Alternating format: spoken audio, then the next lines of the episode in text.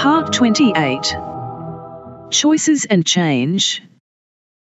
Rushing inside, the gentleman of the boxes had to catch his breath momentarily. This was not due to this strange new world in which he had found himself in, but instead due to a physical reaction he had when entering the illumination station. His heart had double thumped, the air seemingly pulled out of him in a quick rush which left him struck for a moment. He looked inside the huge space, blue spikes of ice jutting up from the ground, a static electricity pulsing from one to the next. The spikes glowed, little lightning strikes coursing up and down each one as the room hung with an energy and weight.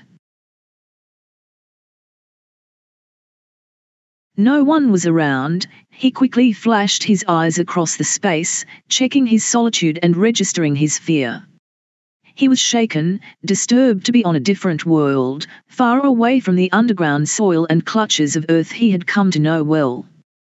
This displacement had rattled him, his plan of consuming the power of the girl, and finally overcoming the lady of the jars had been taken from him.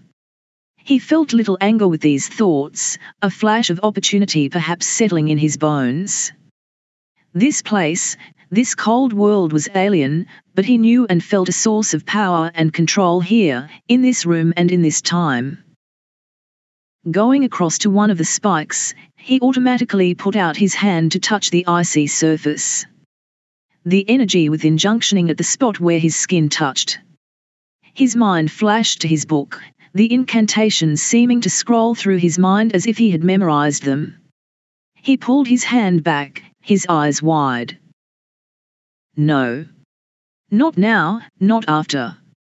He said aloud, surprised at his voice echoing around him. The energy seemed to pull his hand back towards the iced spike, the white light coursing up and down beginning to bleed a red hue, like blood poured into water. Suddenly he gripped with both hands, and his eyes crashed shut. In his mind boxes thrust upwards all around him. He could hear the splintering sound of broken wood, crashing about and smashing together. Boxes made, assembled all around. He spun in his mind, the boxes being filled over and over with these stranger creatures, ones from this planet, ones that looked like the girl. The eyes shut, their faces contorted in a pain and despair. The boxes packed up on themselves, stacking higher and higher until they touched the roof, bursting forth as the sky seemed to open. Down flooded the Dimian like rain, their green phosphorus glow consuming the boxes, the ice and everything they touched. Finding their way to him, they started to devour his feet, quickly bubbling up to cover his legs, their rabid hunger devouring him and his soul as he silently screamed. His eyes flew open, his hands still on the spikes. The energy inside seemed to have gathered, flashes of red and white streaks eager to break out and go somewhere. All on his direction, he knew. He could feel the power beneath the cold ice in his hands. A little fleck of ice fluttered down and landed gently on his nose, it looked like a snowflake. He pictured the forest back home, swathed in a blanket of white. The perpetual winter. He shook off the ice, and the feeling which was rushing through him suddenly and uncontrollably. He pulled his hands away just as he heard a shout from behind, calling his name. His real name, one he'd not heard for many years. Back on Earth, back in the clearing the mist had swelled and seeped steadily, covering everything. The stones shone like giant eyes in the foggy conditions and Ezra could only just see Melthrop, though he stood close. It had happened in a blink of an eye, all around was covered with the unusual mist and very faintly they could hear something out in the otherness. What is happening now, this is getting a bit too much for an old man to take. Melthrop said, quite unused to these courses of magical happenings. Ezra stood, looking and thinking, piecing it all together in his skull, his mind that of the Lady of the Jars, turning over the magic like a mixture in a bowl. What was this? The correction. He said suddenly and enthusiastically. Tell me, is that a good or bad thing? Melthrop asked, unsure. It's good, trust me. This is what she needed, this is what Pearl was here to do. It's the correction that the world needs. Ezra replied.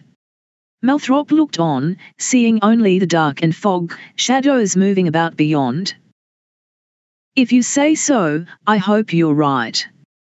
To me it looks ominous. He said, pulling his cloak in a bit tighter to him. It's all an illusion. Have you gone through a day ever feeling a bit off?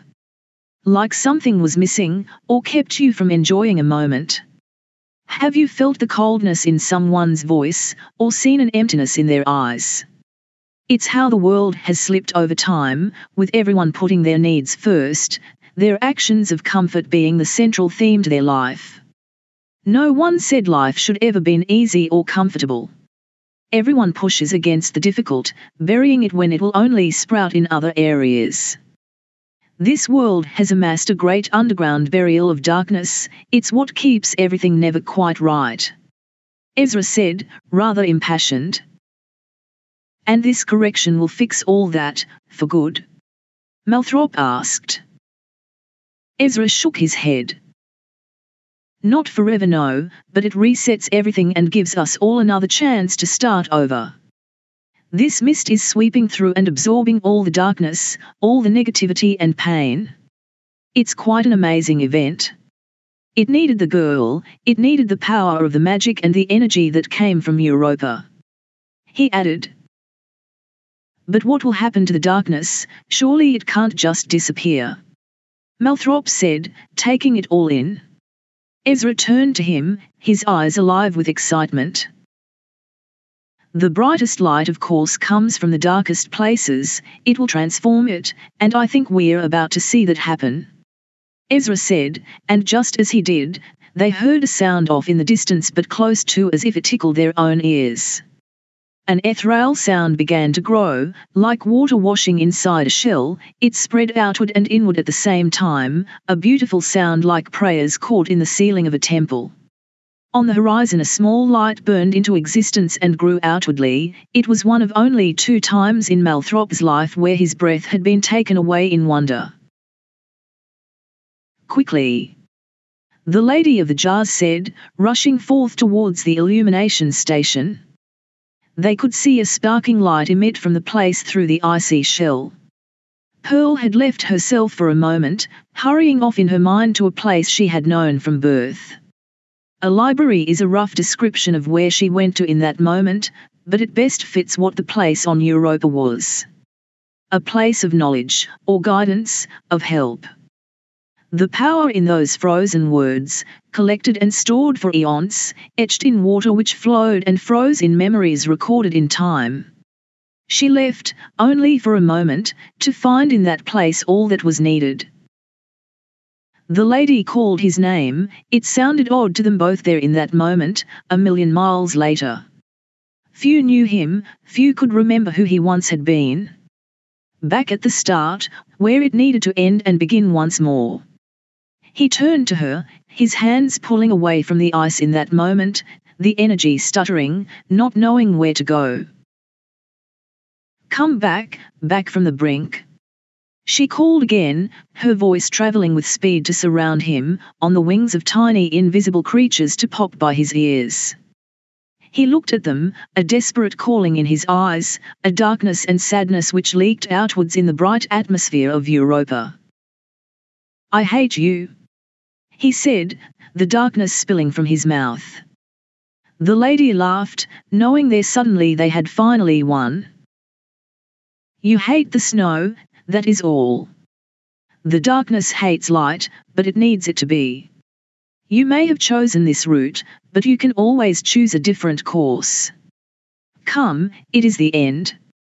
She said, stepping forward and holding her hand outward. He reached for her, the darkness dispersing like smoke in the wind. He broke away from the connection with the ice and turned to her, he reached out also, a smile and warmthless appearing there on his face. Behind him a great surge in energy fired through the icy spikes, all of them erupting now with giant flashes of sparkling white light. The lady turned to Pearl, uncertainty there only for a moment. Pearl held her own hands out towards the gentleman and the lady. There is no danger, this is as it should be. Your earthly energies are strange but not unknown here.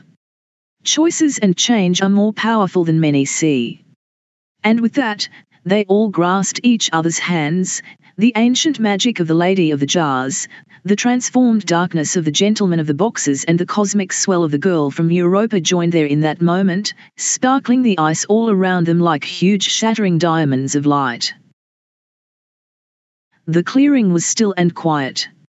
Ezra and Malthrop found themselves on the floor of the clearing, the snow beneath spreading a chill. Malthrop opened his eyes, lifting his body upwards to sit and look at the view before him. The mist and fog were gone, and he could hear some early bird song off in the distant trees. Next to him, Ezra stirred, rubbing his head as he too sat up. I'm getting pretty tired of all these surprises, you know. He said, looking around also to see what had happened. It has been something that calls for a good write up, I think, a story to pass along to others lest they don't believe. Malthrop replied, smiling. Behind them, the Mondol stones continued their connection with Europa, the transportive image showing the moon on the other side of space. So, all has righted itself then? Malthrop asked, shaking off the snow from his hair. I believe so, this world needed a great correcting. Ezra said, looking out into the clearing. Changes to come then, for the better still I hope. Malthrop said. Ezra nodded his head. Much will change and has changed. We all need to be mindful that what we do affects others more than we usually realize. Ezra added.